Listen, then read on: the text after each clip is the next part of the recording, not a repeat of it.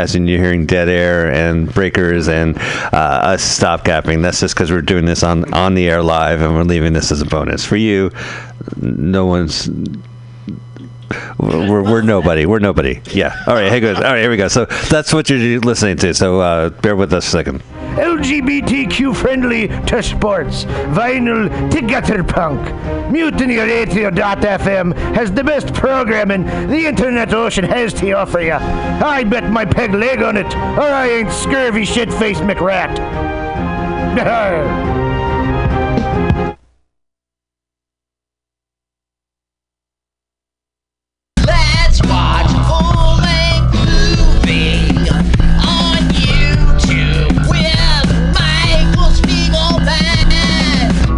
I'm Michael Spiegelman. And I am Carl, not Spiegelman. Join us every Sunday, 2 to 4 p.m. Pacific Standard Time on MutinyRadio.fm for Let's watch a full-length movie on. YouTube. We watch the best movies that uh, aren't they good? Well, they're chosen by Uh, here's you. his theme song again. Bye. Okay, bye.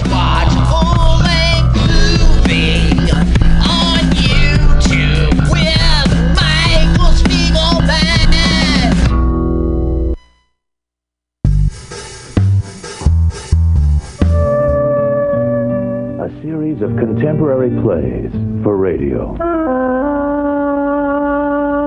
Ear play.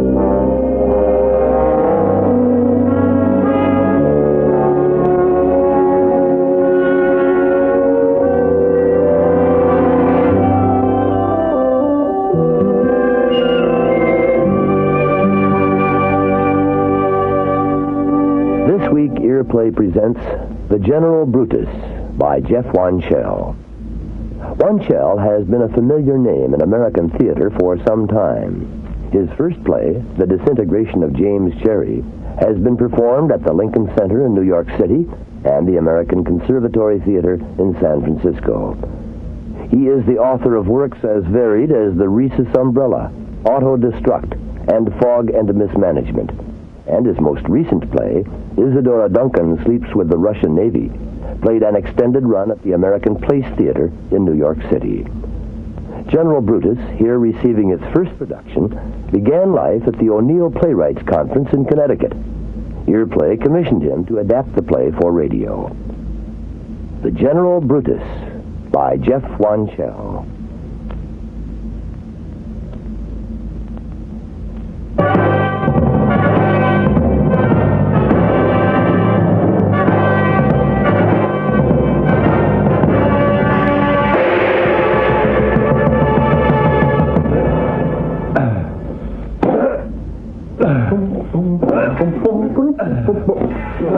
Gravedigger? Um, Aye, my lord. Ask yonder knight both who he is and why he approacheth thus plated in the musculature of war. Oh, my lord.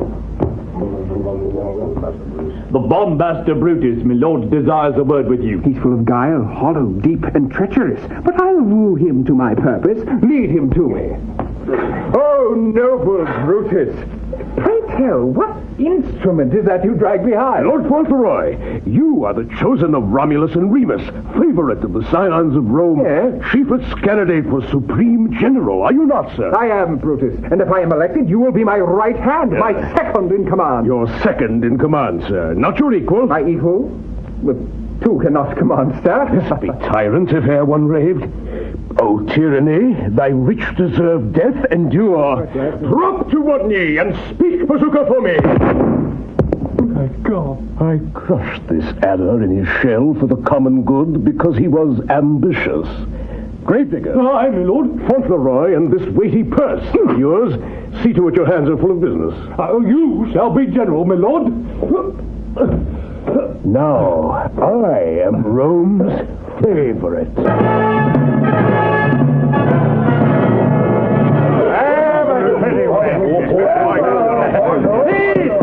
Silence! Here, noble Brutus! Senators. It is the hour of the general election, and I nominate Lord Fauntleroy. Fauntleroy is missing and presumed dead. Fauntleroy, art thou gone? Why, he is dead then. Farewell, Fauntleroy. Mark how his philosophy of Stoicism well schools Brutus to withstand this grating shock. If thou art gone, why, so be it. Death, a necessary end, will come when it will come. Even so, great men, great losses should endure. I nominate noble Brutus! No, sir, if it please you, I am unworthy. I cannot, uh, no, cannot is false. I will not run, nor if elected, serve. I vote for Brutus. Uh, oh, and I, I, I vote for Brutus. And I. I, I vote for Brutus. I vote for Brutus. Brutus shall be general. Brutus shall be general. Can be avoided? Whose end is purposed uh, by the mighty gods? Romans, Brutus thanks you. For what greater honor can you render unto a Roman than appoint him supreme general? Make him a god! That gods are superior to the general elect. But let us not talk of gods, uh, but of reprisal. Senators, our neighbors, whom we value and clandestinely support, have been unwholesomely set upon and beat about the head and shoulders with a blunt truncheon. Now is the time for all good Romans to come to the aid of their army. For on the morrow, vengeful Brutus shall forth across the chill green Chinese sea, and let slip the dogs of war. I will repose the offensive emperor, and with decisive victory, imperial Rome and gild. Two peoples.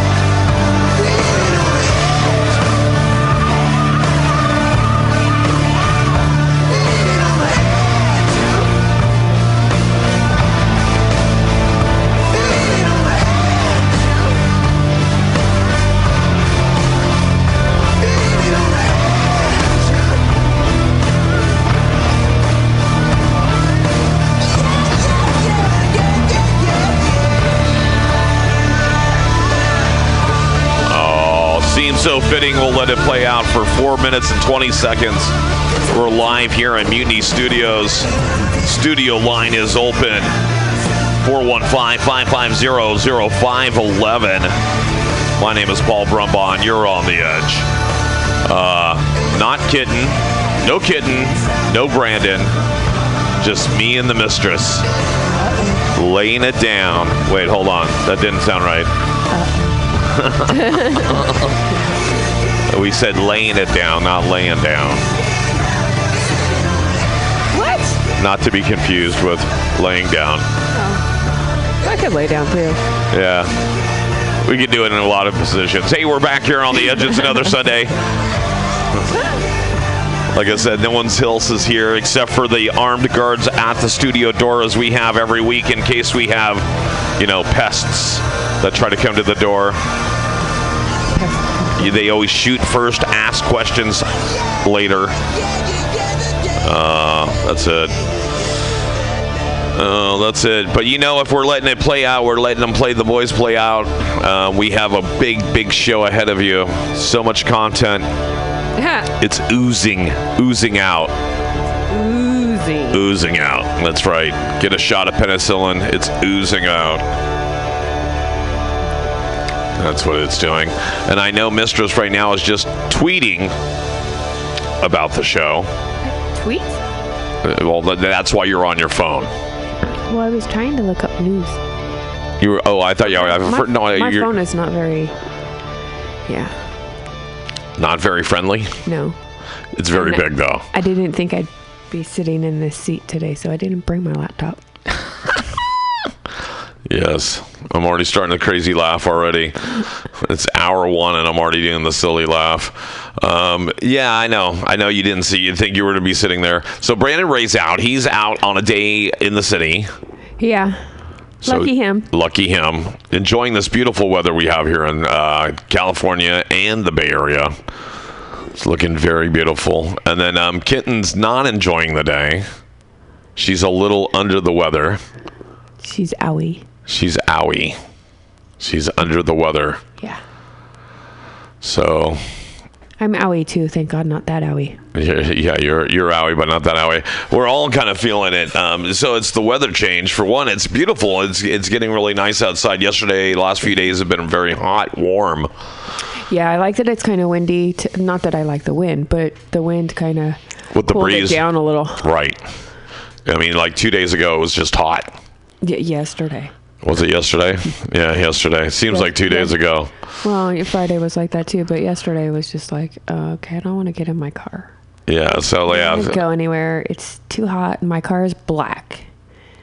and so it just radiates heat. Yeah, And so no, no, no, no. yeah, it's not good. Definitely not a day for the seat warmers. No. Unless you're delivering hot pizza to someone, then it's the perfect day. No. Yeah. So uh, let me see. What do we have on today's show? Let me see. Let me go look. Um, wow. Um, lots of stuff. wow. Do you believe all that stuff that you see on the board that we're going to have? This is the imaginary. This is our imaginary whiteboard for the people that can't see us. it's imaginary. Well, well it's imaginary to us. it's real to you guys. We're looking at all the things. Wow, I don't know how we're going to fit all this in. I don't either. I don't I- because I, don't even know what Dino Pants is. Yeah, you're, you're reading your Dino Pants Radio. Yeah, no, uh, I think you're reading too deeply into it. No, this, I mean, literally, this is imaginary. There's a whiteboard there. There's not stickers on a wall. You're not in a radio station. This is actually a programming room, and we're we're looking at all the choices on today's show. Wow, wow, lots. Stop. So much stuff. Um, so so much. yeah, so that's why we let the song I'm on play out. overload. I am. I am on sensory overload because it was the power. Speaking on about uh, overload, we had a little bit of a, uh, a- an electrical overload here in San Francisco on Friday. Um, all the power went out. Kaplooey, kaplowy.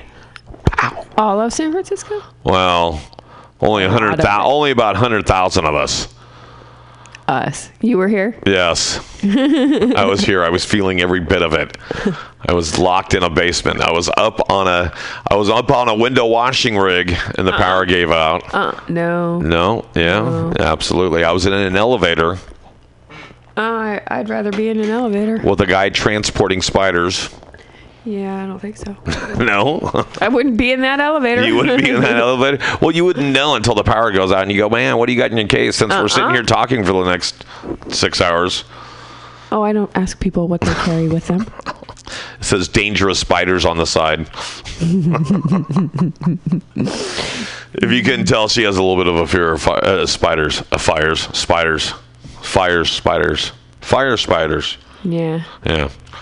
So anyway, no. So we lost the power here. So uh, it crippled the city from a good part of the day. Um, wow, these guys have never like uh, hung out at my house. I lose the power all the time. well, yeah, I know I don't pay the bill, but it's a different story. Yeah. but but it was the window washers and everything. They were stuck. And Yeah, there was there was there was multiple people that were there was like at least one window washing rig, and then um, they were talking to the elevator and fireman crews that were going around. So a lot of them were right around Union Square for the most part, and people were like stuck. And so the one guy said he had already rescued like 13 different elevators. I go, that's a lucky number. Were they on the 13th floor? Yeah, exactly. Uh, Of course, it was on Friday the 13th. But and so No, it wasn't. I know. Shh. For our listeners at home, don't look at your calendar. It's way better. it's way better that way. this is all figment of our imagination. That's creepy. He's right. No, it's not. so that's what happened here in San Francisco. But I just realized, well, I didn't just realize, I've, I've known this for a long time, is that. Well, okay, so places like San Francisco, for the most part, well, you know, they, they talk about gentrification. So San Francisco is going through gentrification. It is getting, um, you want to, if you want to call it urban renewal, if you grew up in the 80s and 90s. Basically, um, everything that's being torn down is being built up, and it's being built up bigger and better and whatever. But you got to remember that we're still living on the same infrastructure. And when you're talking about buildings, you're, they're still talking about the same power that are coming into the buildings, the same sewer lines that are going in and out of the buildings. It's it, it, that is still the same.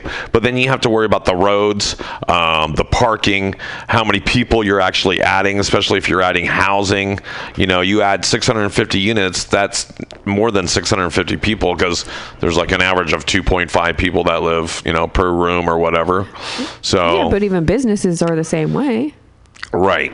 And so if you look at it, no matter what, eh, we knock down these smaller buildings, we put up bigger buildings, and just the the actual physical infrastructure of you know, like all those things, and then you have to worry about all the emergency um, um, services, like police departments, fire departments, and all those response times. When you add that many people to a populace, you don't necessarily add that much um, emergency services exponentially to your to your infrastructure.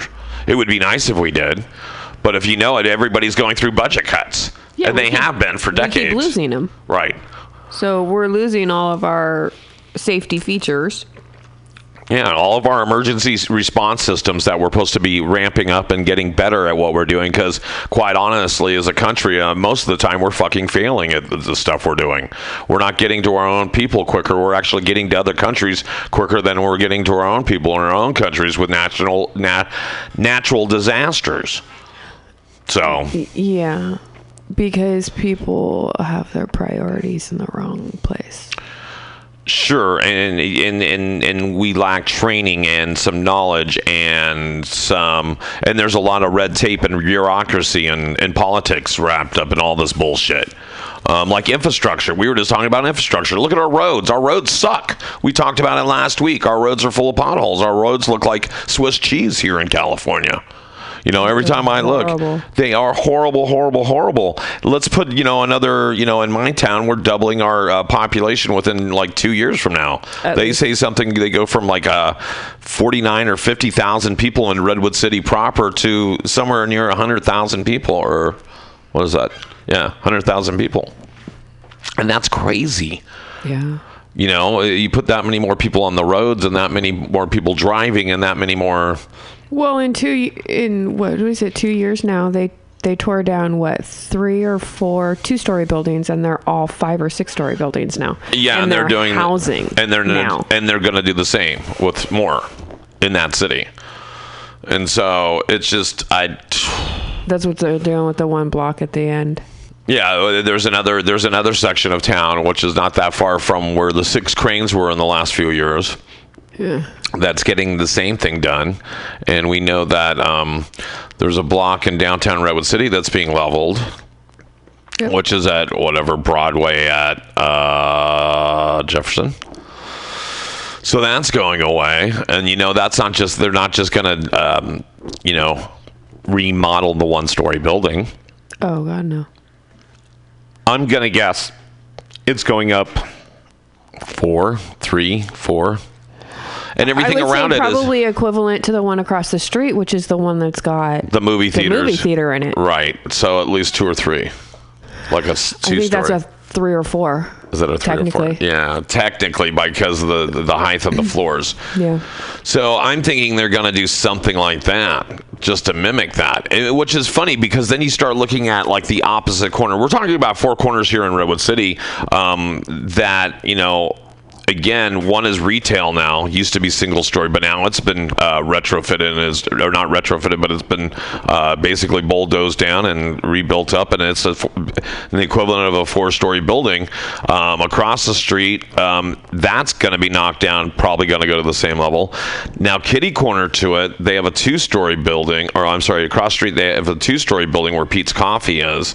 And then if you go kitty corner to the restaurant, one story building, maybe. I think one or two story, but it, it's going to start dwarfing everything around it. Before you know it, everybody that does something or buys a property or flips a property, they're going to go up with it. Yeah. They can't, they can't go out with it. Because developers are buying it out. Right. I mean, if we were in the middle of, you know, whatever, Nebraska, Montana, or something, and we had a little bit of land, you know, maybe we're going out with it. But right here in the middle of our metropolises, we're going up. Yeah, it's it's too many people in such a small area.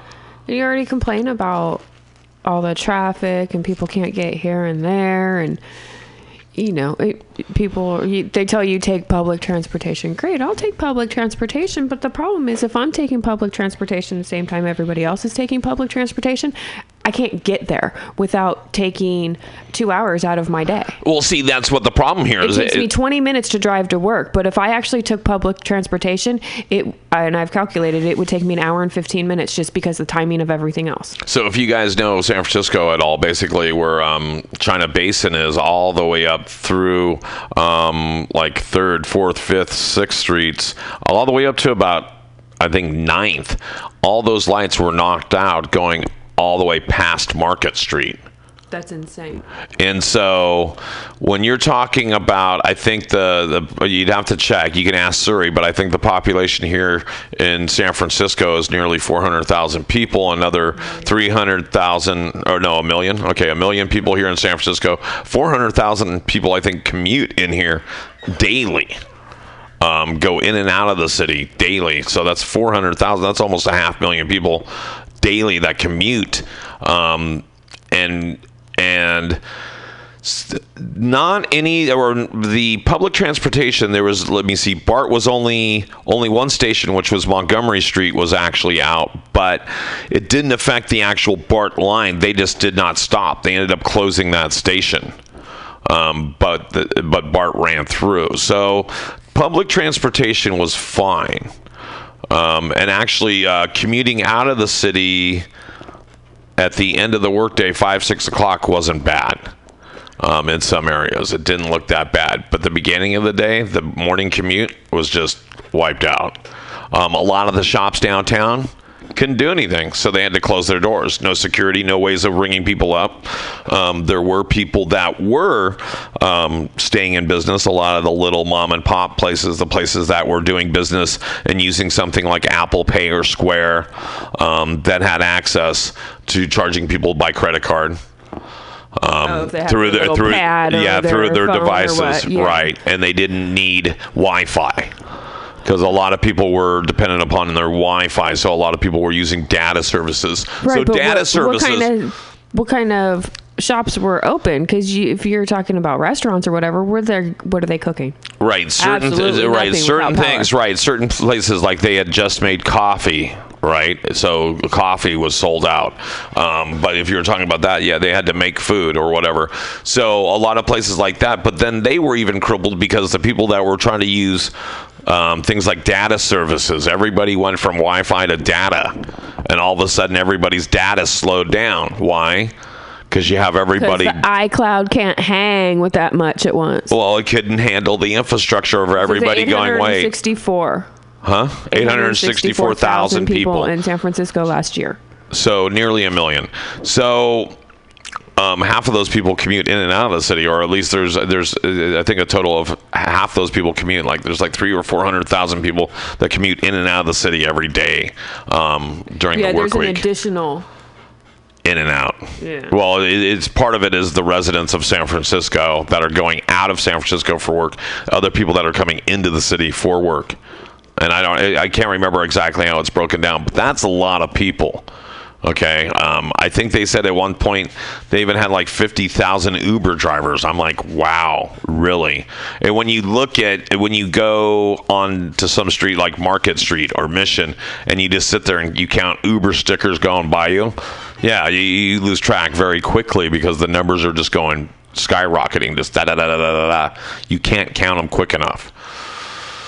So when you have all those things happening, and then so what I guess my main point is the infrastructure can't handle it. Look at what happened here. We had a little fire at a substation, a PG&E substation in, in the um, uh, like uh, basically the lower tenderloin section, upper uh, civic center, um, where the PG&E substation. They had some uh, insulation fire and it basically that's how many people are crippled. Now that was just one station knocked out that much stuff. Man, um, they said the same day they had a similar situation in New York City happen, which is interesting. The same thing happened in New York City on Friday. Really? Yeah, something very similar, but it only wiped out certain people.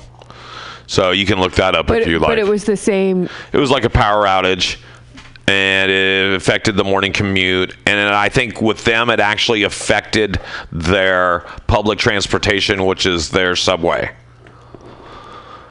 So there was some panic there. Um, and I'm and I'm- you're looking it up now. So It says blackout hit L.A., New York, and San Francisco. Now, I'm not a conspiracy theorist, but if you were checking, if you were testing the waters, if you were putting your big toe in the end of the pool just to see how how cold it is, wouldn't you throw a couple test runs out there? Duh.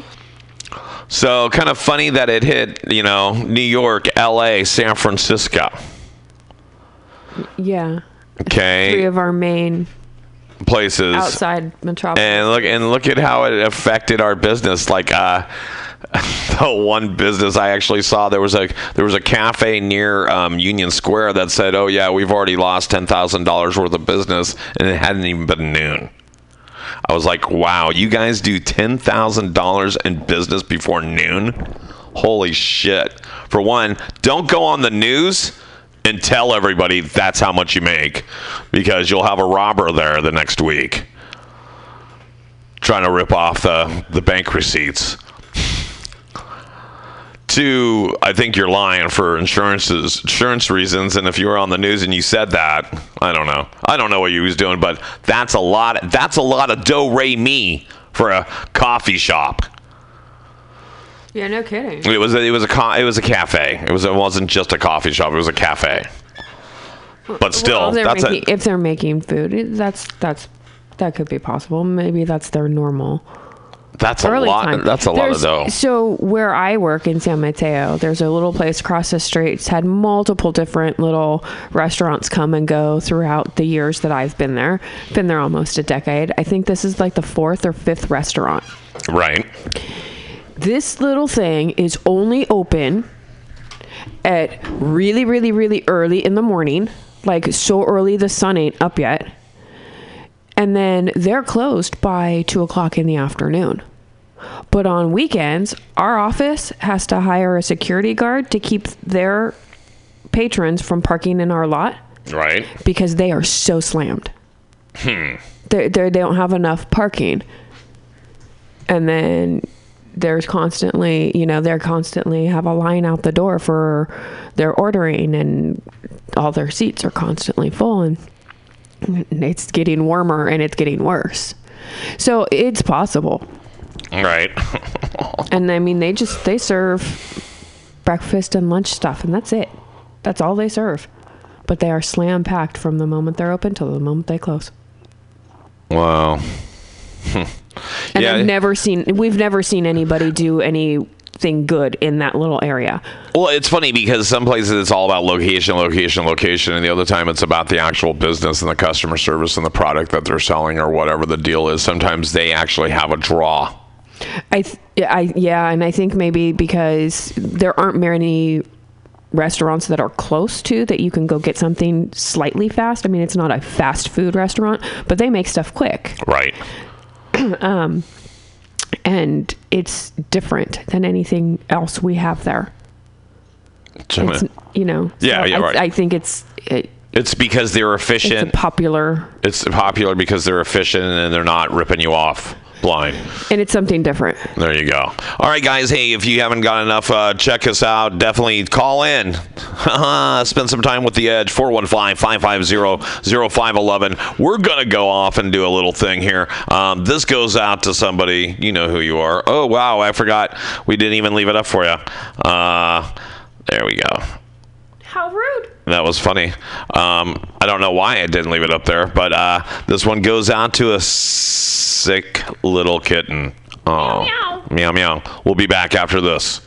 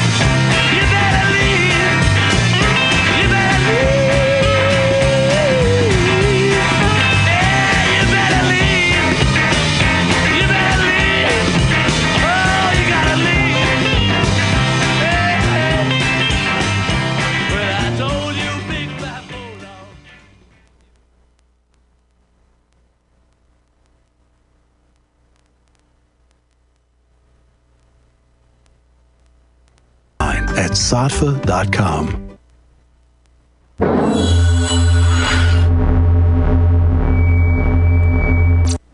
My ex girlfriend wanted to fuck me with a strap on. Hmm.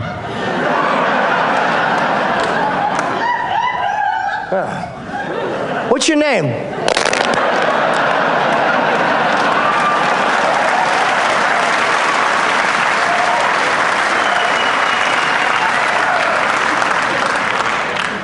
What's your name, yelling girl? Talk to me. Gia. Oh, are you with a guy? No. Do you need money? Are you just making noise for no reason? What's that? And I love you. That's how easy it is. Someone's getting chlamydia.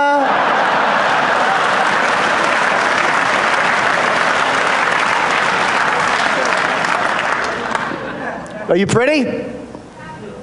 Oh, good, because I fucking need a pretty girl. How old are you? You might. I'm, I'm 43 years old. I might be too old for you.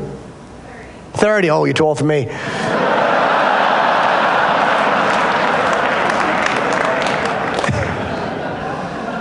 But my ex-girlfriend wanted to fuck me with a strap. All right. Um, she's like, I don't want to fuck you with a strap on. And I'm like, all right, because I'm not homophobic at all. Uh, but she already had one, which kind of gave me the creeps. I'm waiting in the bed. She's in the other room. What size do you want? "Eh, I don't know, whore. Uh, it's my first time. You might want to leave the Shaquille O'Neal and bring me the Jackie Chan. So I'm laying in bed, kind of propped up on my elbows. I'm naked. And she comes in with this little purple strap on, and she kneels between my legs, and she takes my ankles, and she pushes me all the way onto my back, which almost killed the mood because my stomach fat and tits accordioned into each other. If she would have moved my ankles back and forth, Danny Boy would have played out of my crack and she's poking it against my ass. Not a lot, just enough to turn my asshole into parentheses. and I was like, ah, ah, ah.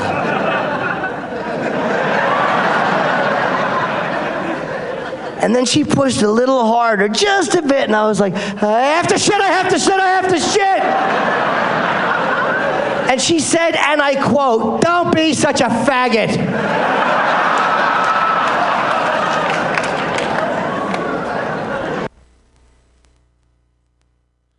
All right, we are back. That was from uh, Please Be Offended with Jim Norton. Of course, you should be offended. Wow. Okay. and right before that, it was Leave My Kitten Alone by the Beatles from the anthology. meow, meow. So there's that.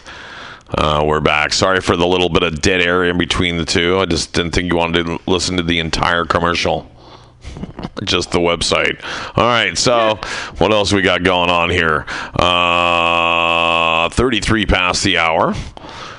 Ooh. Ooh. Ooh. So, what else we got going on in our world? We're looking now.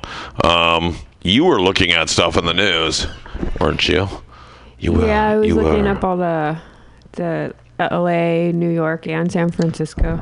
So it, it, it is strange that all that stuff's happening, and we have to be aware. We don't have to be paranoid, but we got to be aware. There's yeah, a difference, saying- right? So they were saying San Francisco got hit the worst. Because it was like 90 plus thousand or something, close to 100,000. Yeah, so but in New York, they were worried because I guess the first place that had a power outage was one of the subway stations. Right. So, but then That's they got it back really fast. But a lot of people, you know, a lot of people, just like you were Panicked. saying, were thinking, okay, well, maybe this is some kind of cyber attack or something like that. And because I guess in 2016, somebody posted some big old report that said, you know, Oh yeah, Our- they did. our, uh, you know, everything's vulnerable. Well, duh.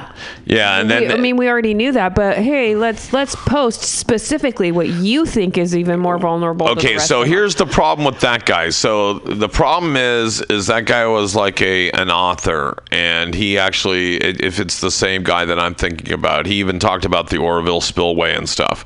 So he said that there was certain vulnerabilities that we had, and he tried to tell whoever, but they just like swept him under the rug. So he ended up making his own independent either book or review of it, and that's why people are pissed off. Because now it's kind of like it's uh, it's almost like the terrorist playbook 101 if you will. And it's like okay well why did you do that? Well because nobody was fucking listening to me yeah, well, and so listen because like shit like this so like again you shouldn't be paranoid but you should be So- aware. There's a fine line. Yeah, but if you're trying to get somebody to listen to you, you want the right people to listen to you.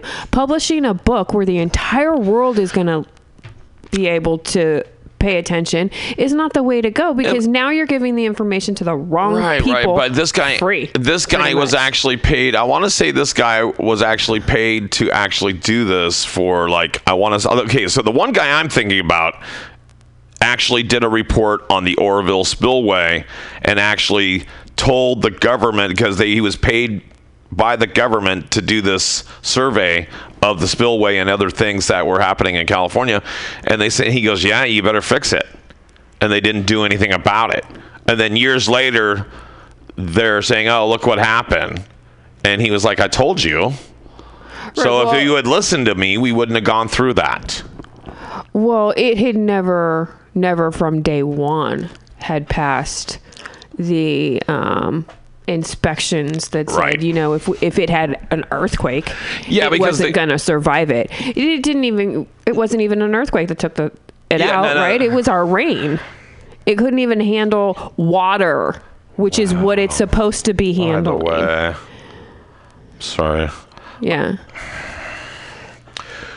So you know, you know, it's absolutely correct, and and, and it's it's scary because um, some of it is, is like that. They, I think they went in. and They said, "Oh, well, it's going to cost X amount of million. Yeah, we can't to- fix it. And they said, "Well, we can't fix it." And so they went back in and like re-estimated it and said, "Well, is there something else you can do?" Because they ended up making whatever there was the emergency spillway off to the side of it that ended up helping it or something, and it still wasn't enough. Well, they started using that. Well, yeah, but they actually they so had actually built it or something, or No, it they was didn't. already there. It was already there, but they Yeah, never intended on using They it. They had no something. intention on, on Ever never used- needing it, but right. they had to use it. And Right. It still didn't. I mean, it relieved pressure, Right, but not enough. right. I mean, it, We're it- talking about some. when We're talking about a spillway. What what is its purpose? To hold water. right. If you don't make it so that it will hold water in the area you're in, and you got it. We're in California. You have to pay attention to earthquakes and things like that. If it's not gonna pass its first inspection. And you're already told from the very beginning on day one that hey, if you have a major earthquake, Well, it wasn't an after gone. that? It- What what? You got to figure out some way to fix it, otherwise, you know this is going to happen. So, I mean, No, it wasn't from the beginning that it it was. it, no, it, I heard that it has never. I mean, I'm not positive because I didn't look it up yet, but I heard that it had never passed. Oh, okay. So let's let's go right to Look it up, find yeah out. the Oroville Dam. Oh, let's go right to the whole thing instead of just reading a snippet. All right. So the uh, Oroville Dam. The Oroville Dam is an earth-fill embarkment dam on the Feather River, River east of the city of Oroville, California, in the Sierra Nevada foothills east of Sacramento Valley. At 770 feet high, it is the tallest dam in the U.S. and serves mainly wa- uh, for water supply, hydroelectricity uh, generation, and flood control. The dam impounds Lake Oroville, the second largest man made lake in the state of California, capable of storing more than 3.5 million acres acre feet of water, uh, built by the California Department of Water Resources. Um, when was it built? I want real stuff. Um, construction began in 1961. The opening date was in 1968. Um, let me see if it actually has any um, negative stuff. Planning, construction, da da da, river accident, valve accident. So there's been actually there's so there was a there was an accident 09, 13, 15 and 17.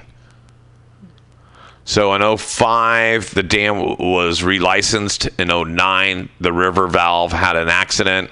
13 and 15 spillway cracks and inspections. And then in 2017, we had the uh, the failure. Uh, um, but I don't see anything. About the reports? No, I don't see anything about it about it not passing it the first time. In 1951, the California State Engineers um, proposed that the Feather River project, the direct predecessor of the SWP, which included a major dam. Anyway, it doesn't looks like they had to do it. Um, proposed strongly opposed. Uh, they did it because of that and major flooding in the 1950s um, that prompted that. And so there was an, an emergency flood control bill um, that provided sufficient enough funding for the construction of the dam at Oroville. Um, regardless of whether it would be part of the SWP. So, so it it, it, it was built out of necessity. It wasn't just built because hey, but it was built out of necessity. They had to do it. Christmas flood of 1964. So that river actually has a lot of history. Um,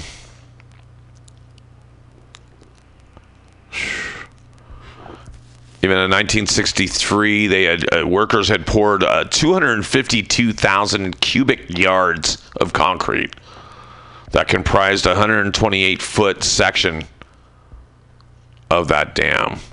Wow. And so if it was built, wow, what year was that? So anyway, it looks like it's had issues. Um, that whole area has been plagued, and they've had to use that. So, and it's one of the biggest ones. So, okay, second largest in California. Oh, man-made river. So, anyway, enough about that. We've talked about that. Now let's talk about some other news. Da-da-da. Like what? North Korea. Oh. North Korea, we're next, um, or they're next. Um, so Russia's getting mad. Uh, so they're getting poised and ready um, to see where we're at. North Korea um, actually has now a third American being held. Um, I said against his will, for lack of a better term. He was actually trying to leave North Korea and was detained. Um, another one was a journalist, and another one was an older man that was a. I want to say he was working. So there's three people that are being detained, American citizens that are being detained in North Korea. They've had uh, failed missile attempts, um, and and we're not going to let them. I know for a fact that Trump is not going to let them uh, succeed at firing a missile. Also, it looks like Russia's starting to get poised and do some stuff. So I'm a little worried. North Korea looks like um, a big threat, even though they don't have um, they don't have much success with missiles. Um, they have nuclear stuff, so we could be looking at thermal nuclear war on some level. Um, it's not like I don't think they, they don't have the same kind of like um, infiltration as someone like ISIS or something where they're going to bring the war to us, but they're probably going to do whatever they can and they're going to get aligned who, with whoever. And then Trump, he, he- he's he's one of those, Figure it out once. huh? They only they only need to figure it out once. Well, yeah, all they have to do is figure it out once, or not even figure it out once. What if they just try to fire one off and it doesn't work? You know, it's not just like a firecracker that went off. And so, you know, it gets launched and it doesn't make it. It's going to take somebody else out and start nuclear war here on Earth. And and Trump is not, you know, he's got his hands on the nuclear football. And so he's he's he's ready to go. Um, I'm worried about that. So, and he's already showed that he has no control when it comes to um, to uh, the normal rules of engagement when it comes to war. He's supposed to go to Congress. He didn't with Syria. He didn't go with uh, the the strike on uh, Afghanistan either. So, what's going to stop him from doing this there? Um, he also sent out a fleet um, going towards North Korea, but they were actually headed in the wrong direction. He actually sent the our U.S. fleet to go cover the waters towards North Korea, but it was shown in air that he sent them towards where? Australia. So he actually had a fleet of of uh, uh, naval ships headed towards Australia instead of uh, North Korea. And somebody, which I don't understand. Do they actually get? Do they get their Google Maps from Tra- Trump? I don't understand. Yeah, I don't understand because why would he say? Okay, there's got to be something wrong in that story there because our government is not that stupid to go, okay, Mr. President, you said you wanted to cover this, but we're actually sending them there, and somebody wouldn't fucking tell him? Really? I don't. I, I have a hard time with that one. You you can't tell me the whatever military personnel that has to be there. Trump's not can't make pick up the phone and call the air and tell them, okay, this is where you're going. Yeah, let's actually. get- military I, personnel will give you. needs A, to I'll do give that. you a good. I'll give you. and you can't good, tell me that that military personnel doesn't know what he's doing. Okay, so let's go to the New York Post. Okay. The New York Post is oh, well, actually, the Post. I don't. I don't. I. I actually don't trust the Post either. So I'm not going to go to the Post. Wow, Fox News. There's some really shitty people. Um, I don't trust. That's the problem with the news. That's like, I think it was Brian Crow and I were, were saying, P- people, I believe that if you're a newscaster, your personal opinion should not be put out there. Everybody's got a personal opinion. I do taxes, but my personal opinion's got nothing to do with your tax return. The only thing that has to do with your tax return is whether or not the law says I can take it or not. Period.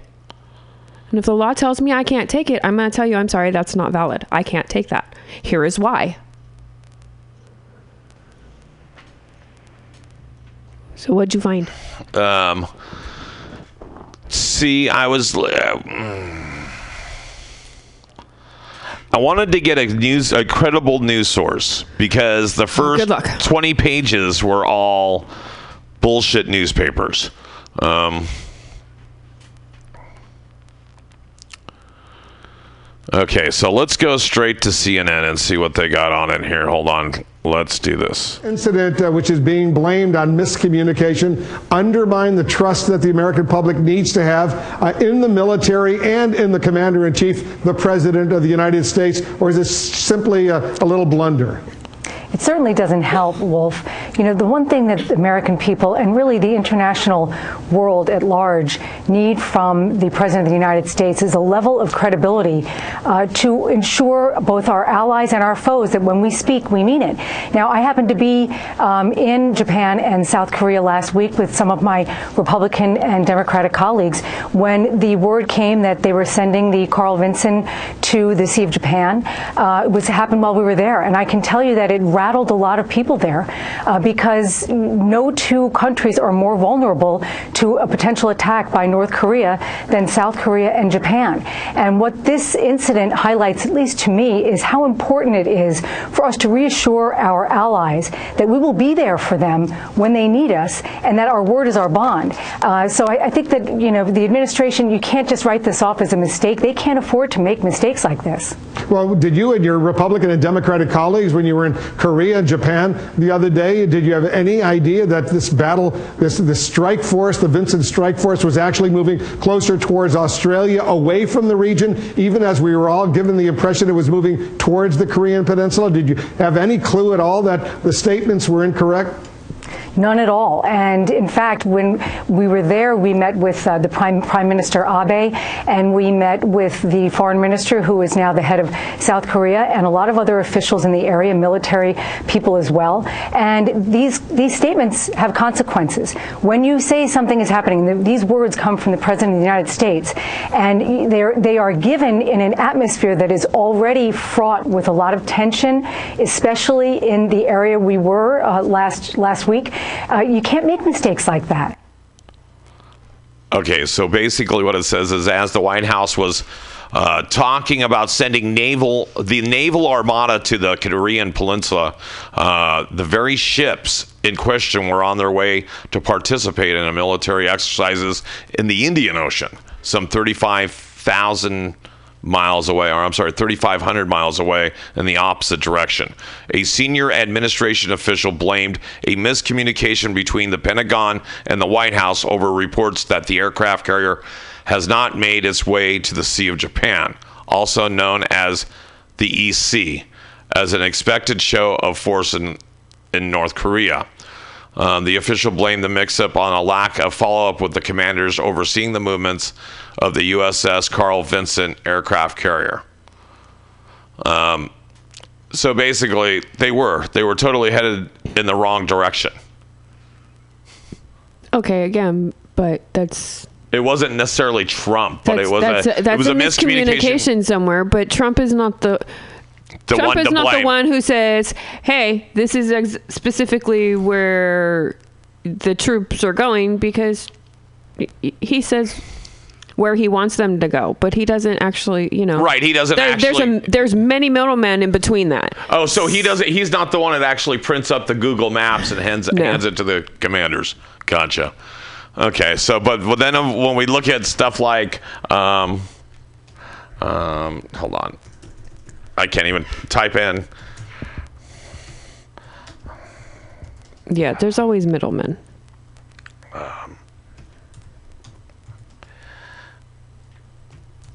What are you thinking? um, when he was actually when he was talking about the the the raid on Syria, he actually mistakenly said the wrong thing um, to a reporter with CNN um, about which country he was We're bombing. sitting at the table. We had finished dinner. We're now having dessert. And we had the most beautiful piece of chocolate cake that you've ever seen. And President Xi was enjoying it. So what happens is I said, we've just launched 59 missiles heading to Iraq. Well, you headed to Syria. Yes, heading toward Syria. And I want you to know that. So when your commander in chief can't even get it right, I know. Okay, so it's just another thing. I'm just saying it's it's kind of screwed up from the top all the way down. But you're right. There's there's so many fail safes, and to blame Trump for our armada going in the wrong direction is kind of misguided. I would agree.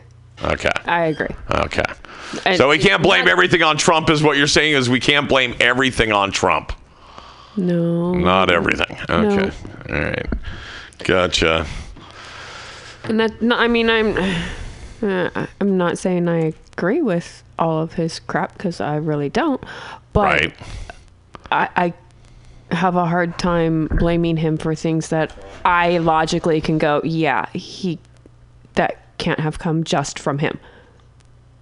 No, I. I, I mean, right. Eh, the, Go ahead. the whole purpose of having a military with you know levels of y- y- you have to follow this person, that person, whatever that you know, whatever lieutenants, sergeants, whatever they're called, right? Right. There's somebody at generals or the whatever, Right. yeah. There's so there's a hierarchy that you have to go through. Yeah, sure, absolutely. there, there's Trump a cha- the there's a there's a chain of command.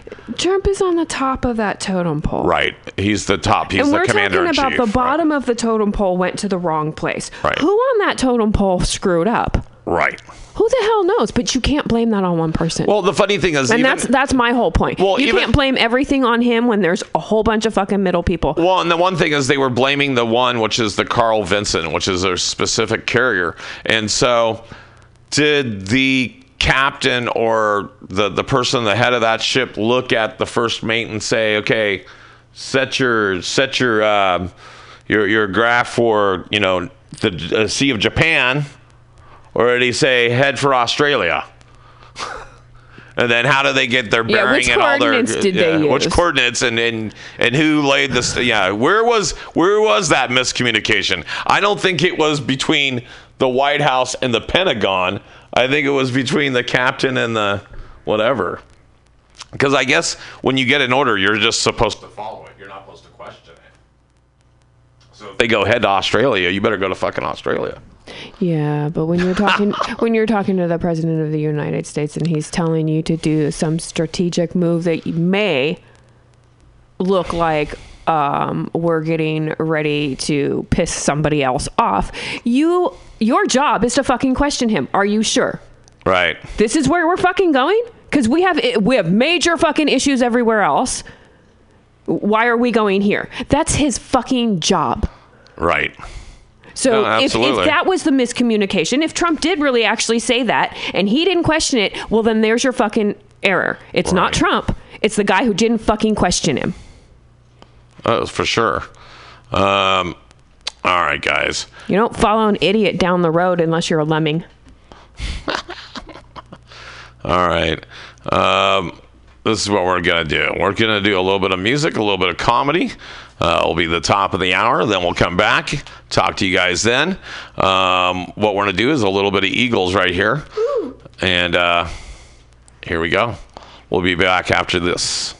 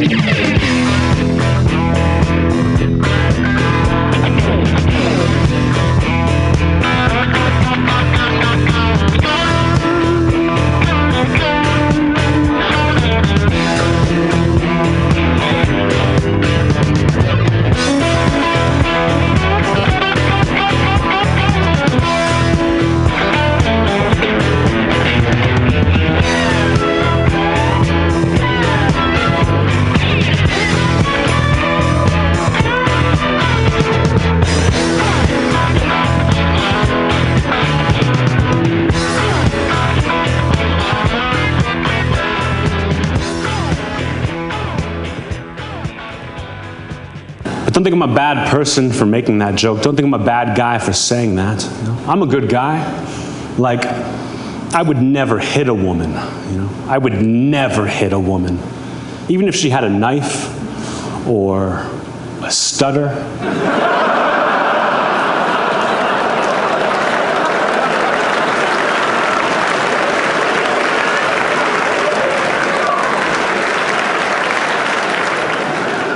That's not how I do business. you know? In fact, I might be one of the greatest guys of all time. Like, I've got a kid in Africa. Yeah. I've got a kid in Africa that I feed, that I clothe, that I school, that I inoculate for 75 cents a day. Which is practically nothing, you know, compared to what it costs to send them there.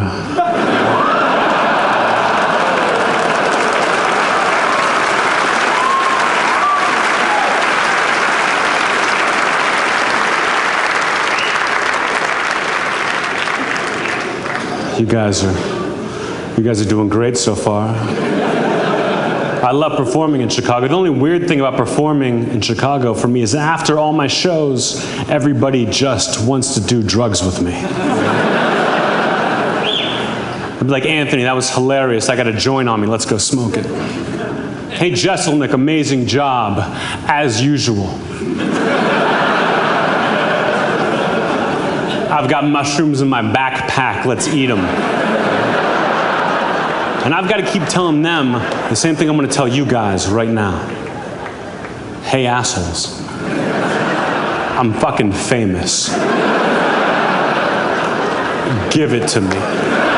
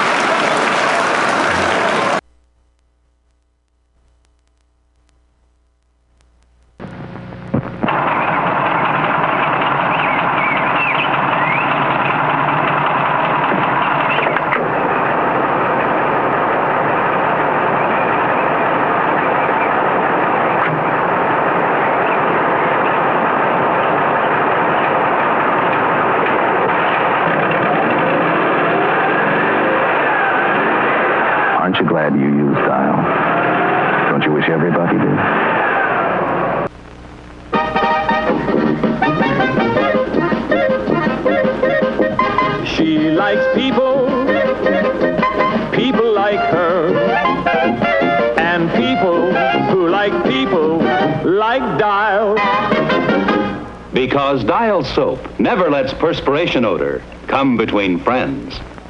Ordinary soap leaves thousands of bacteria on your skin, sort of like this. And these are the cause of perspiration odor. Dial with AT7 removes most of these bacteria, not just from under arms, but all over. Dial protects you long after your daily bath. Never lets perspiration odor come between friends. She likes people, people like her, like Dial. Aren't you glad you use Dial? Don't you wish everybody did? Here's great news about two wonderful Boraxo hand cleaning products. First, Boraxo powdered hand soap in a new plastic decorator container. Looks like this on the grocery shelf, and like this on your bathroom or kitchen sink. Perfect for everyday hand washing. Boraxo washes hands cleaner and faster than bar soaps can. And here's exciting new Boraxo waterless hand cleaner. Watch. Just a little dab. Removes paint, soil stains, grease, shoe polish, or wax. In fact, new Boraxo waterless hand cleaner removes the toughest dirt or stain. Gets hands clean and smooth fast, anytime. In the workshop, camping, on the road, anywhere. Without water. What a convenience. That's new Boraxo waterless hand cleaner. And remember Boraxo powdered hand soap in the attractive new plastic container. Both at your grocers now. Will do, will do. Vel Beauty Bar will do. Things for you no soap can do. No soap so mild, yet clean so clean as Vel Beauty Bar. And Vel leaves no soapy bathtub ring. Things no soap can do for you. Vel Beauty Bar will do. You've got the softest skin in the whole wide world. Suddenly, the soft sex is getting softer. Washing with new, creamier Camay. A soap that's more like cream, looks more like cream, feels more like cream. New, creamier Camay. Softest skin in the whole wide world. Some girls think it's enough to be clean. I like to feel more than clean. That's why I use Camay. Camay leaves my skin feeling clean and creamy. Camay has cold cream in it. Lingering cold cream. When you rinse off the soap, a trace of the cream lingers. You feel clean and creamy all over with Camay. Fashion says your complexion is everywhere. Today, you want to look more than clean. You want to look clean and creamy all over.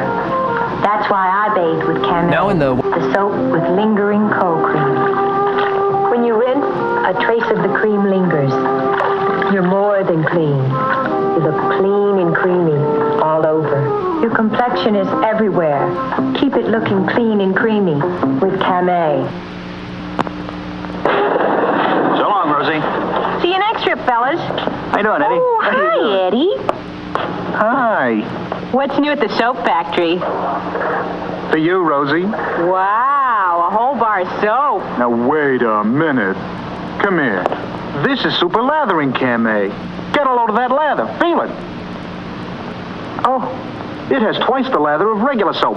I feel it. And twice the cream. I feel it. Imagine all that lather and all that cream making you feel soft all over. I feel it. I feel it. You do.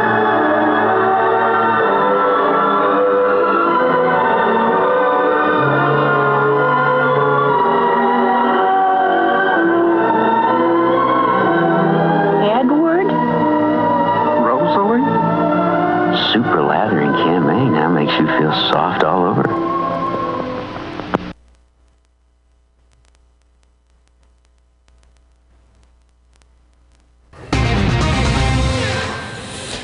Caution, you're about to enter the no spin zone. The factor begins right now.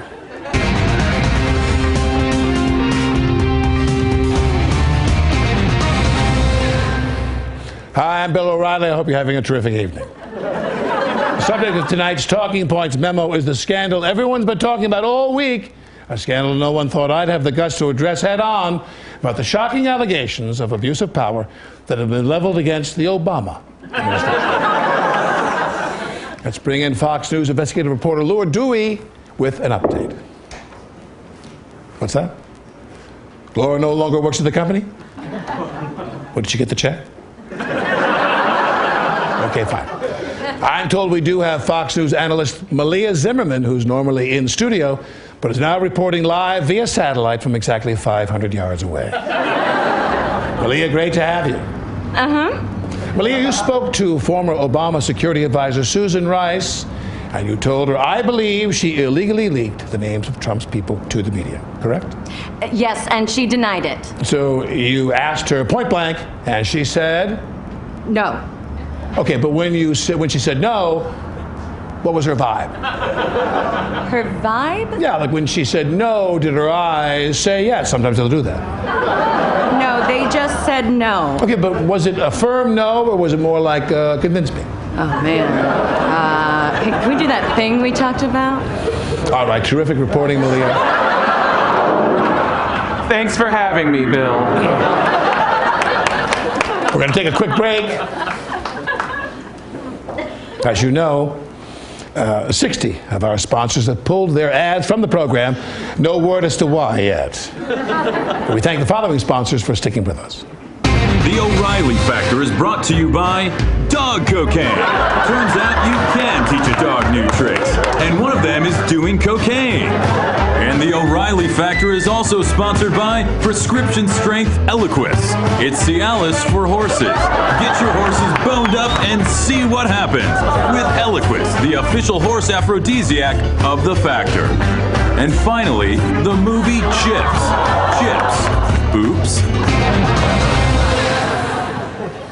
Very proud of all of our sponsors. Now, this is hard for me to discuss, but I've also been in the news this week. Apparently, several women have come forward and accused me of offering them exciting opportunities here at Fox News. Beyond that, the details are a bit fuzzy, but one man was brave enough, one man, to come to my defense, a man who was unimpeachable on all female issues, and now he's here tonight. People, please welcome the President of the United States, Donald Trump. Hello, hi. Hello, everyone. Good evening, Bill. It's so wonderful to be here on The Factor. I'm a big fan. I'm a big fan as well, and it's an honor to have you here. And can I just say, Mr. President, you look even better on TV. I know, I do. I look fantastic. And can I tell you something? I actually see a lot of myself in you, Bill. Thank you, Mr. President, and thank you for coming to my defense last week, even though no one asked you to. And you even went as far as saying, quote, Bill O'Reilly did nothing wrong. That's correct. And that's based upon. Hunch, just a loose hunch. So you're not familiar with the facts of the case. I mean, I'm more familiar with this case than I am with, say, healthcare, but I didn't really look into it much, no. I was too busy being super presidential by bombing a bunch of. Well, I deeply appreciate your support on behalf of all women, and I'd like to thank you, Donald Trump, for promoting Sexual Assault Awareness Month. That's right, Bill. It's a subject that's near and dear to my hand. Well, thank you for stopping by the Factor, Mr. President, and keep up the good work. Wait, is that a joke? Excuse me? A lot of people have been saying, keep up the good work, but then I found that it was a joke. I was not making a joke, Mr. President, I oh. promise. I'm back, baby. Don't forget to check out my new hit book, Old School Life in the Sane Lane. Terrific title. It's about having great morals and values, and it couldn't have come at a better time. I'm Bill O'Reilly, and thanks for watching The Factor.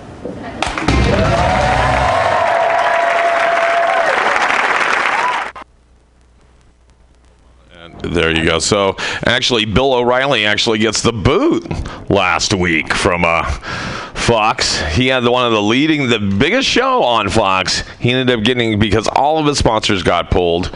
Um, he definitely felt the heat. Um, he made it all through all the different talk shows, um, or at least he did. But I mean, he got roasted through every one of the talk shows. Everybody from Trevor Noah to to Kimmel to whoever. They tore him a new one. Um, even even even his um, even the person that took his his personality and made it his his his um, his career for a number of years, Stephen Colbert. Um, paid his homage, if you will, to Bill O'Reilly this week. Um, but it was he, it was reported that he actually uh, got uh, fifty-two million dollars when he left Fox. Severance. That was his Severance. severance. That was his severance pay, That was- fifty-two million. That's basically to say, so we no longer want you here. How much do we get to pay you so that you leave? Yeah, so so Fairly so quietly. so does the lawsuits follow him, or now can plaintiffs still f- f- um, sue Fox? I guess anybody can sue anybody for any reason. So I guess Right. they can still sue Fox for condoning his actions, right? But now they're really If gonna now they're really they gonna prove well now that that particular action, whatever they're suing for, that that particular action was condoned. Well, people now are probably probably whoever's going to sue Bill O'Reilly is going to sue, uh, sue Bill O'Reilly. They might also s- countersue or also sue Fox, but wow. Now he's on his own, but he's he's got 52 million in his back pocket, plus whatever he had prior to that, which I'm thinking he had a couple million. You know, Yeah, he's got to pay taxes. yeah. Ooh, You don't want the IRS on your back. 52 million dollars. Ooh, that's gonna show up on his uh, whatever 1099 or his his tax form at the end of the year on how much he made for the year. Hmm. Well, if it's a severance, it probably went through payroll already. but that's a hefty ass payroll check. Yeah, but that's probably not what he netted, though. Probably right. oh no, that's gross. That's gross. Yeah. so he got about twelve dollars when he was done. so that's good. All right, cool. Um, let me see here. I'm You gonna go play. retain that lawyer now. maintain that lawyer now. All right, Patrick Carlin's calling in very soon, so I'm gonna get um, what I wanted to get going here for him, and it's gonna take only two and a half minutes for that. Oh, really? That's well, all. Well, then you got to wait and play that when he's on, so he can actually hear it. Okay, so um, but I want to put something on before. Here we go. Um, no, but that was that's kind of what I wanted to do. Wah, wah. Um, Gotta change it up. gotta change it up. Today's been all about changing everything up. Yes, it has. You have to. You really have to. Thanks for uh, sticking with us, guys. Definitely down tune us on uh, download us on down tune us. down tune us. Download us on iTunes. Uh, the Edge of Insanity with Paul Brumbaugh crew. Um, you can also go like us on Facebook at the Edge of Insanity. Follow us on Twitter at Edge of Insanity Seven, as well as Instagram us. That's right at Mr. Edge of Insanity. Um, do that thing, and then you can also go check me out at paulbrumbaugh.com as well as my Facebook fan page. And if you go like any of these Facebook pages, that's where we give away tickets to local comedy shows. Um, also, if we have other giveaways, um, some of our guests, um, like I think uh uh, we're going to have a comedian on that's going to give away one of his shirts and his book. Um, so things like that. If we're giving away things like that, uh, we also have an author on in a couple weeks if we give away any of those things, it's usually through our Facebook pages. Uh, we do ask you to go like those and um, share those wherever possible. So. Um, what we're going to do is I'm going to throw a little something on for Patrick. We'll be back in literally less than two minutes. Uh, I know he's with us now, so I'm going to go ahead and play a little something. This is a little DJ mix, and uh, we'll have to see what he thinks about this. We'll be back with the 420 shout out in just less than two minutes. Now, I want to do a little something here to take a liberty. Uh, this is a piece I've never read before out loud. What I do is I, I write things real hard, write them, write them, write them, write them, write them, write them, write. There is a point. Is there a point to all this? Let's find a point. Is this real, real, real? Or is this just a ride? Ride. World is like a ride. You think it's real, think it's real. It's a ride. Ride. We can change it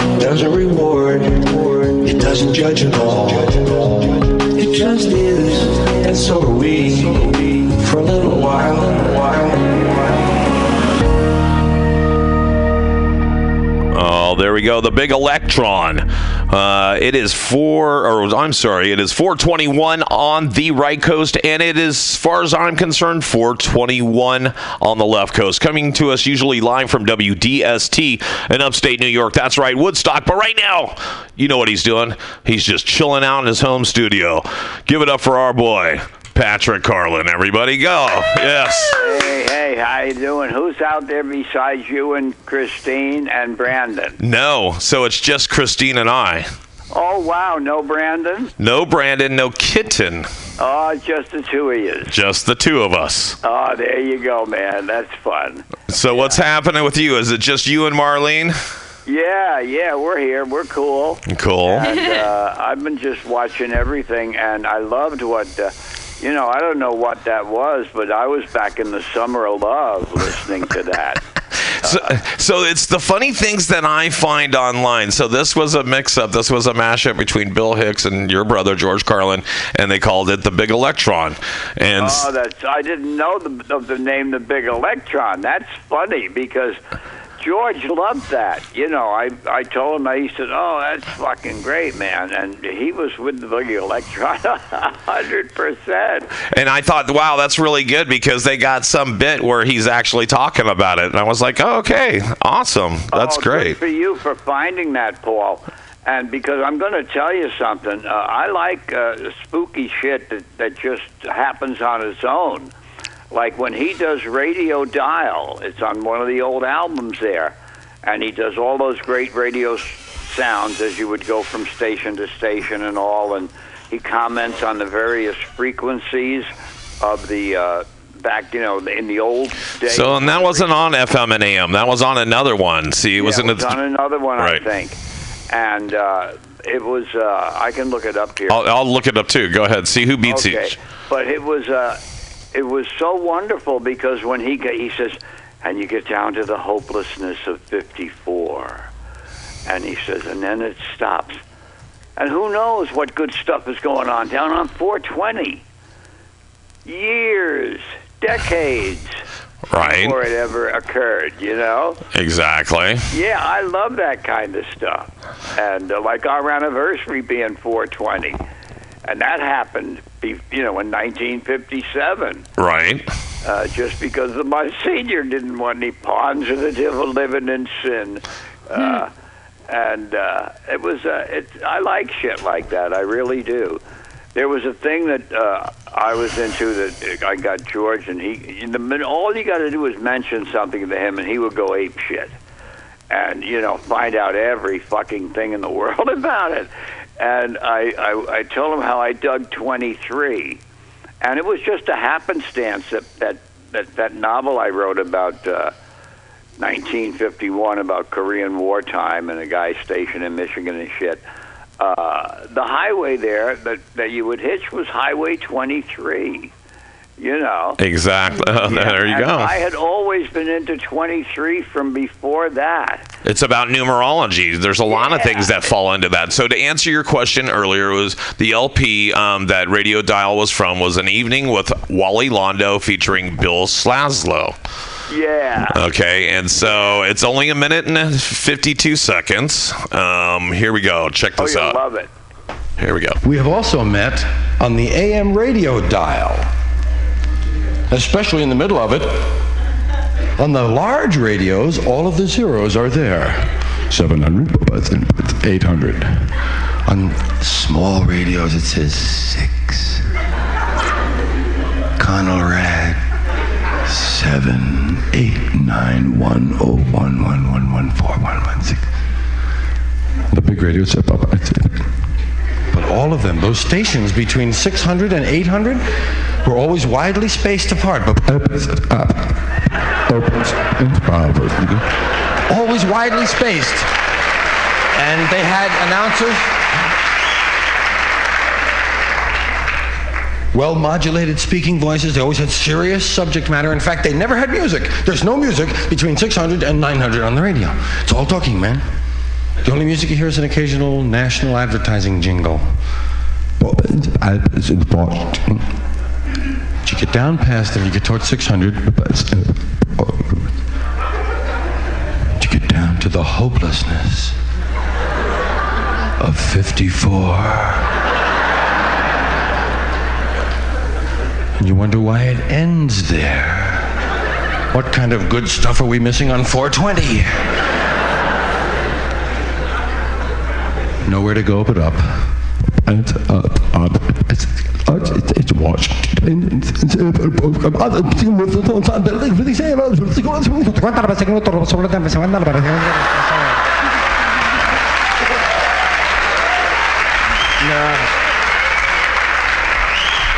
Thank you. I've learned never to step on a man's applause. Oh, let me tell you, man. Uh, we listened to the baseball in uh, Spanish and shit, and it was great. And I got to tell you, here's a funny vibe. When I was going down, uh, Dennis flew and Kelly flew in from the coast for that award, the uh, Mark Twain American Humor Award, Right. or Ke- Kennedy Award, and uh, Yeah, the Kennedy Center yeah, honors, right? Beautiful, beautiful award. I was so happy that he got that and got in with the good company that's there, and it was so well deserved. And uh, we were, uh, as I was going down, I drove down. Uh, so I'm listening. You know, you're popping around from station to station, and I couldn't get jack shit. I'm getting close to Washington D.C., and it's all just fucking bullshit stations and uh, I got a fucking Spanish station. Ah, number one, the music was right on. I know, you know, my Spanish is extremely fucking limited because I didn't do my homework and shit, but I did have a lot of street shit, and uh, I just got into the station. And it was beautiful. The whole rest of the trip was okay. And the advertising, you know, Julio de Bolaños and Julio, blah, blah, blah. Ah, just fucking, uh, it's wonderful. It's wonderful. Anyway, uh, that's a nice vibe. It is, isn't it? Yeah. So now we were we talked on Easter. We did do that. Yep. Um, a lot of kind of weird stuff. We were just talking about Bill O'Reilly. What do you think about Bill? Oh, a total fucking hypocrite. Absolutely. And a fucking cretin. Right. And, uh, you know, uh, I, I've known punks like this, you know. And uh, he's just a big bullshitter. And uh, I'm sure that uh, any of these people that said shit about him uh, had shit to say about him. you know, people don't make that fucking shit up. Uh, not not by herds. Well, he's got about six different ones, and they were paying off settlements and everything, and uh, he still gets away with twenty five grand. You know, and uh, but I I'm always Oh no, he got what did he get? He got fifty-two million dollars. well whatever He's he got is too fucking much. Well, yeah, fifty-two million dollars when he that was his severance pay from Fox. Yeah, but he's got millions of fucking people that are into him. Oh yeah, no, he had the he had the number one show on Fox there. Absolutely, When they man. fired him, he was Oh, yeah. uh, except his numbers were dipping. Yeah, you know, you gotta you gotta remember that uh, you think because you know you guys out there and, and us back here and all and the people we hang with and the people we meet and you're talking to musicians, you're talking to fucking artists, you're talking to you know you're talking to people that are up on what's shaking. And uh, what do I say to a guy who tells me the fucking Earth is five thousand years old? Where, where the fuck does the conversation go from there, man? Right. You know, uh, we're done. We're, we're fucking done, man. It was, you know, uh, some people are just on a, a lunatic fucking trail. And like I remember, uh, we went to dinner with a couple in the Yellow Pages that you're supposed to go. And right after dinner, the guy opens his desk and takes out a bunch about the Zionist fucking banking Jewish international financiers conspiracy and shit. And I, I, I said, "What do you really believe this shit?" And I'm supposed to mingle mentalities with this fucking lunatic, you know, and get to know them because they have they like everybody to be like family at the fucking phone company. Fuck those people. Fuck that corporate bullshit. I'll give you your nine to five that you got coming, and tell me what you want on Friday. How many fucking ads you want sold? And if I don't sell enough ads, you can tell me to go fuck myself, and I'll be out the door. I've had that happen too. and uh, it's I don't care. Quit or be fired, or move along, but don't bullshit me, man. And uh, that's well, been and if somebody's giving me a severance check of fifty-two million, maybe uh, you know uh, uh, that's a lot of seed money, dude. That's all. That's that's that's just go. That's uh, thank you. Yeah. Have a good day. It's fucking moronic, man. Well, like he's like a home run hitter for like a major league baseball team with that kind of money, right? Yeah, In his prime, in his prime with that kind of money. Yeah, and it shows you how fucking jive the whole situation is, man. Well, they had already paid, I think, thirteen million out in uh, damages and settlements. Settlements. That's where you say, well, yeah, I, do- I don't think I bothered uh, your niece, but uh, what the hell? Here's five million anyway. Yeah. That you know, uh, you know what I'm saying, Christine? Yeah, well, Uh, What's your thoughts? You're holding back there. Well, you know, it's just the end of busy season for me, so I'm not quite sure I'm totally caught up on everything. So I don't know what all of the issues here- against him are. Here's one, Christine. What's her name was on just a little while ago, Marlene, and I saw her, Alisyn Camerota. And she's on in the morning with Chris Cuomo on CNN called New Day, and it's on opposite Morning Joe on MSNBC. And we click back and forth, you know, uh, depending on what kind of a scumbag they're interviewing on each channel. Uh, we don't watch guys we don't like. and uh, anyway, What's her name? was Camerota? to an interview lady. I think it was Frederica. I don't know, but she was talking about when she was at Fox and he sexually harassed her. He said you'll need some closer supervision or some kind of bullshit. And uh, we, we won't be able to do it right here, you know. However, we'll have to do it at my hotel. You know, what, what the fuck? She said, "Boy, I never went to that hotel." But I mean, that's that's oh, you know, and he's the big boss, and you're hoping that you're gonna get your work reviewed nice. Don't you think of that as harassment, Christine? Okay, yeah, absolutely. So I've I had I had somebody come into my office once and I was I think I was oh my gosh, how old was I? 22. And one of the top guys, you know, I think he was number 3 in the, in the hierarchy of the company came in and commented on the sweater I was wearing. Oh yeah. And after work, I went and I clocked my little self out and I went into his office where number two guy was sitting with him. And I closed the door and I looked at number two guy and I said, You don't mind if I close this door, do you? And he looked up and he said, Absolutely not.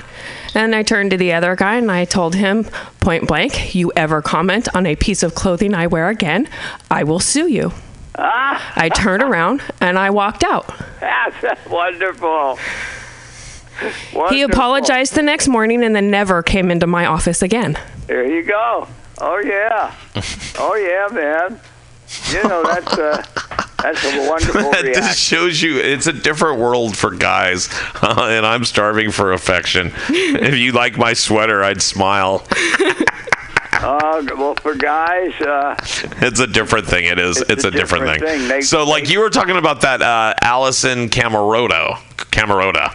Yeah, And, and that was the one that um, that says that Roger Ailes from Fox. yeah, Roger Ailes. Yeah, the one that the one that was running Fox it was News. Fox. It was she was harassed at Fox. Right. Yeah, Roger Ailes, and he was like uh, above fucking uh, the other guy. Oh, really? So that that's interesting. Oh yeah, oh yeah.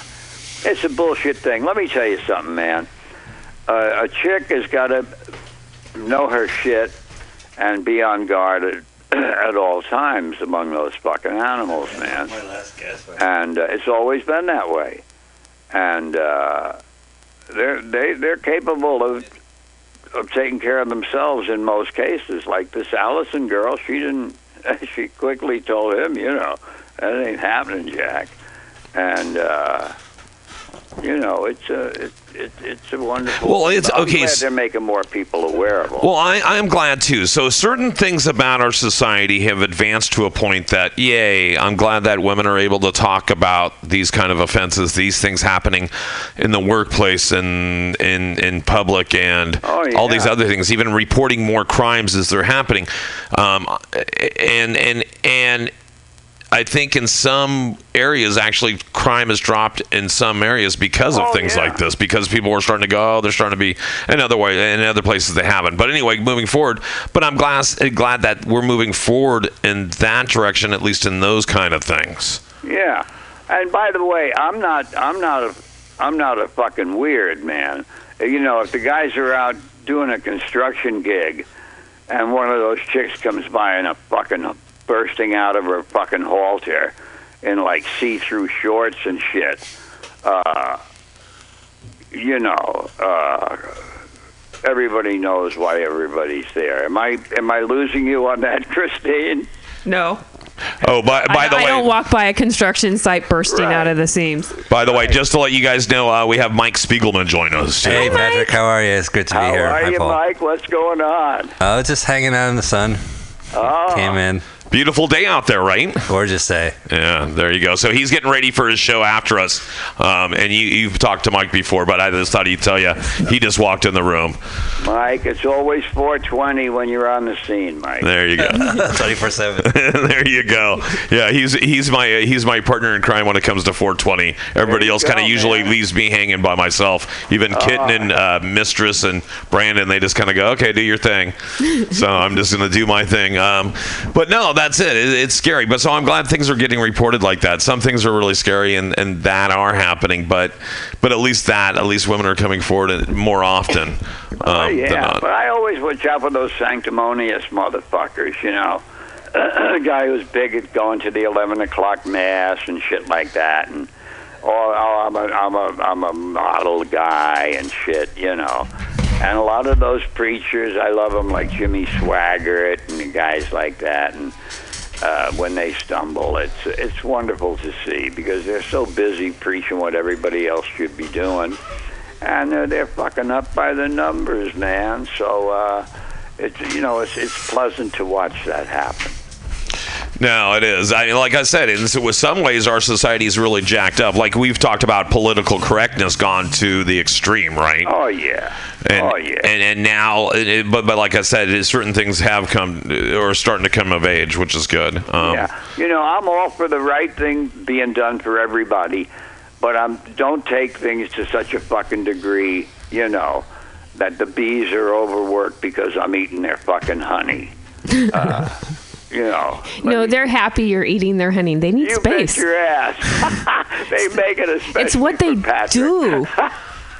but they, you know, you know what I'm saying? It's what they do. That's that's their function in life. If you don't eat their honey, where are they gonna make more honey? There you go. I love that. I it's love that. it's just like um, when you have pack dogs, you know, sled Oh, yeah. dogs. You can't have a sled dog as an individual dog in a home. He he needs another sled dog that you know. Yeah. they're the same mentality type of thing, or you need to give that dog some shit to do. yeah. He he needs to have a purpose because that's what they're ingrained. That's what they're bred for. Yeah, yeah, yeah. Oh, yeah, that's so funny that you said that, Christine, because when we were living in Vermont back in the early 70s, Mm-hmm. uh, we wanted a pet, and we went by and saw a lady who trained sled dogs and shit. Mm-hmm. And she had this puppy, and he was half Malamute and half Great Pyrenees. And uh, He wanted to work. He will not pull the sled. He don't want to do shit. And we said, we'll take him. oh, yeah. Yeah. He was wonderful. All right, so here's my question for you. What, what's the flavor? What's flavor are you smoking today, Patrick? This, by the way, this 420 shout out is being brought to you by the fine people at the Pioneer Saloon. That's right, the Pioneer Saloon. Um, let me see here in Woodside, 2925 Woodside Road in Woodside, California. Uh, they have entertainment, I think. Five nights of the week, including tonight, they have an open jam night, uh, which is usually packed. Uh, probably about 30 musicians go through this from 6 to 8 this evening. Check them out. We do the show every Tuesday from 8 to 11 out there. It's Roadhouse uh, Comedy and Variety Show. Again, check them out. It's the Pioneer Saloon on Facebook. Check them out, the Pioneer Saloon in Woodside. Um, for more information, check out our page at the Edge of Insanity on Facebook. But anyway, more back to you. So that was my little plug there. Oh, jammers, man. Jammers. I love it. I love that best of all. Right. And uh, when you're watching the real pros, they are so slick at slipping in and slipping out. And, uh, oh, being terrific. Yeah, I love it when they jam. Yeah, it's wonderful. That's good. So, yeah, no, I like it too. Uh, There's been a few different ones. Uh, we were just listening to uh, an Eric Clapton song earlier, and uh, and I was thinking, oh, oh, it was uh, "Sweet Home Chicago," and I was thinking, right. wow, every time I hear this song, this is the song that the bands like to let everybody do their uh, solos in. The- or the song they like to let uh, all their okay go ahead drum player do your solo go ahead Oh, yeah, guitars do your solo and so that, I always think of a jam night when I think of that I think of the jam night trying to get as many people in as possible right Oh, absolutely. Yeah. Oh, thank all the jammers, man. And they, they usually end beautifully. I got a lot of cuts from that 30th anniversary of Bob Dylan. I got like Chrissie Hynde doing uh, uh, Heaven, knock, either Knocking on Heaven's Door or uh, I Shall Be Released, one or the other, and shit like that. And uh, you, you know, and you got a good feel. And I like tunes that you can hear the uh, you can hear the crowd reaction. And uh, there's one by Mylene Farmer, okay? Right. Mylene Farmer, a French motherfucker. you guys are taking notes at home And it's called Fuck Them All. And the, the orchestration and shit, you know, forget the message and everything like that and all the background and shit that's going on. You want to talk about a working song, just a killer fucking song. And with crowd reaction, fuck them all. Mylene Farmer. And, uh, oh, yeah. So you never know what's going to tickle your funny bone. you never do I um, like I'm like acoustic stuff and you know just random people getting together and playing. Oh, yeah. Yeah, that's why I like the jam nights too, because you, you every night you get a different mix, or every five minutes you get a different mix. That's why I kind of I like open mics when it comes to comedy, because even if someone sucks that's on stage right now, within five minutes, someone t- completely different. Hopefully, Oh, is going to be up. Long as it's not another that? cookie, long as it's not another cookie cutter comedian. Well, and then when it is, you know, man, if if something really that you, as as where your head is at and shit like that, that you see something really puerile or just fucking nowhere going on. Uh, you, I can get into the scene, you, you know, and uh, I observing everyone. I'm, I'm always observing, Paul. Always observing. Oh yeah. Oh, it's a it's a wonderful thing to see. You know.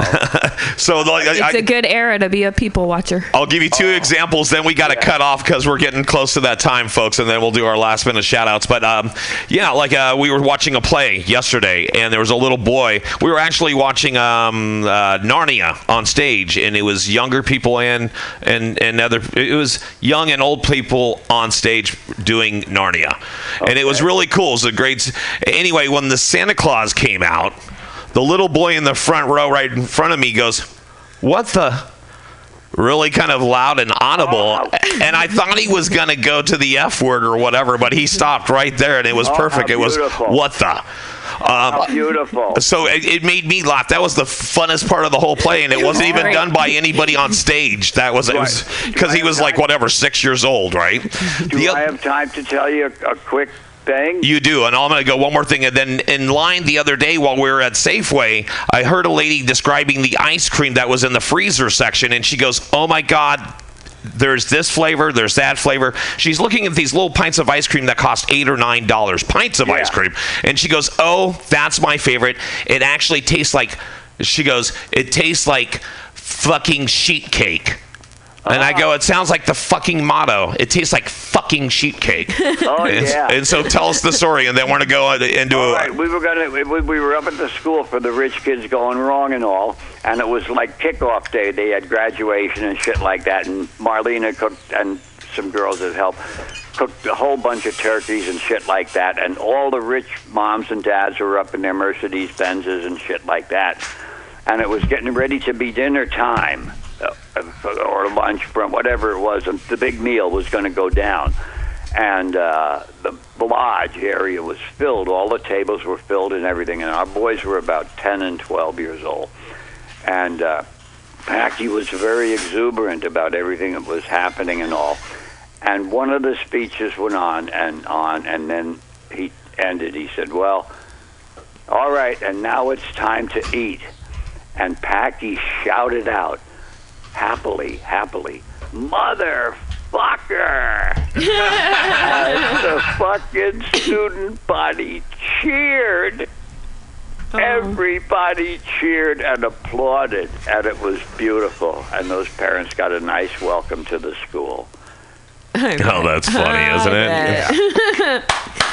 All right, you guys. If you Kids didn't, have got to be honest. If you guys didn't get enough of Patrick, you don't have to wait until next week to download this or any Edge of the Insanity podcast. No, you can go straight to iTunes. But really, what you should do is go to patrickcarlin.com. You can get all his swag, merchandise, his book, Kien fucking Sabe, as well as look at his, all his WDST updates, the 420 roundtables, all that stuff. Uh, plus, links going back to Amazon so you can get his uh, novel, Highway 23. Again, all roads lead back to patrickcarlin.com. Give it up for Patrick, everybody. Yes. Thank you. Yeah, Love so to you and everyone else. Did you hear that? Love to you and everybody else back oh, there, thank Patrick. you, Christine. And then Marlene's taking it easy over there. There you go. And so uh, definitely, uh, you guys definitely don't forget Kitten was out this week. Uh, check her out at kittenscorner.com. Um, with a I'll- K, Kitten corner with a K. That's right, two Ks, not three. Uh, check out kittenscorner.com dot com, as well as check out Brandon Ray's modeling page on Facebook. Uh, I already shouted out enough of our stuff. Don't go away. We got Mike Spiegelman's show. What show? Which movie are you doing today, Mike? Rock and Rule from 1983. It's a Canadian animated movie. There you go. So you get to watch a full length movie with Mike Spiegelman if you stay tuned. So make sure to download this and every podcast. Um, thanks, guys. Keep standing up um, for myself, the rest of the Edge crew. Um, we got a little bit of your little brother, and check this out. This was the original opening for Complaints and Grievances, which was originally taped on what, September 10th, 2001. But after the events on September 11th, he edited it, but he still kept this. This is a rare uh, beginning to it. This is um, the beginning he originally intended before September 11th. It's called I like it when a lot of people die. Oh, okay. Okay, so here we go. Uh, thank you guys very much. We'll see you next week here on the Edge, right. guys. Now, I want to do a little something here. I'll take a liberty. Uh, this is a piece I've never read before out loud. What I do is I, I write things real hard, write them, write them, write them, write them, write them, write them, write them, write them, write. Then I start doing them around the house from a piece of paper, and I start changing a little bit, and then I print it out again, print it out again, print it out again. Finally, I start reading it to the audience, and then I start to memorize it. I have it on cards after I read it, and then after the cards, I got it from memory. Three of the four, three of the four, three of the things I did here tonight, I was reading when I came here two weeks ago. So this is a quick process. I want to try this on you. I'm trying it on you. I admit that. I don't give a shit if you like or not, because I'm going to do it. And not worried about the audience. The audience doesn't shit. Okay? I this? This is going to be the ending of the show, and, and that's called I Kind of Like It When a Lot of People Die.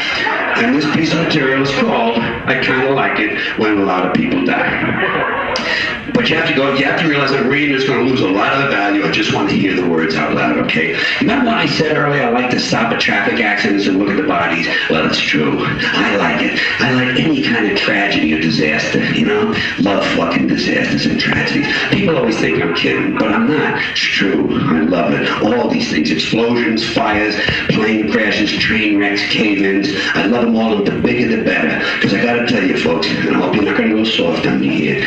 The truth is, I kind of like it when a lot of people die. You know what I mean? When a whole lot of people get killed, a couple of hundred, a couple of thousand, a couple of hundred thousand.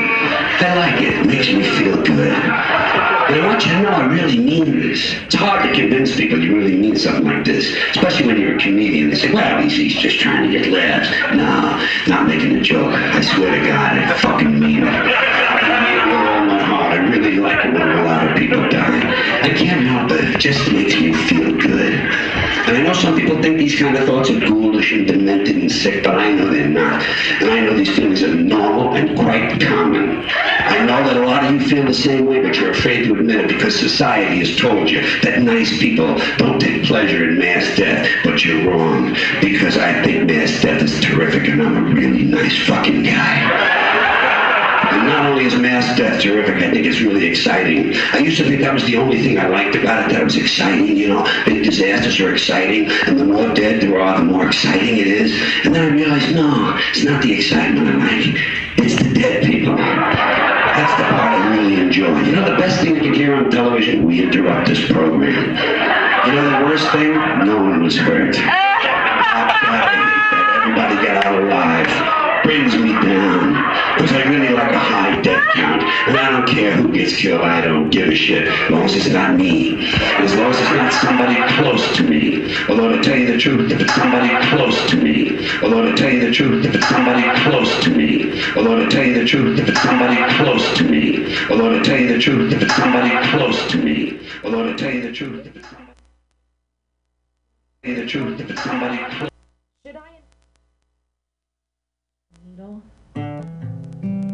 Well, that's an excellent question. I'm so glad you asked. Statistics show that no, no, you should not inject bleach into your eyeball with a needle.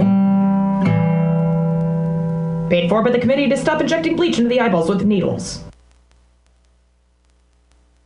The Ministry of Lava manages our national lava resources to ensure that we will always have a steady supply of lava to operate the nation's active volcanoes, which in turn power our cities and methamphetamine labs. As a matter of national security,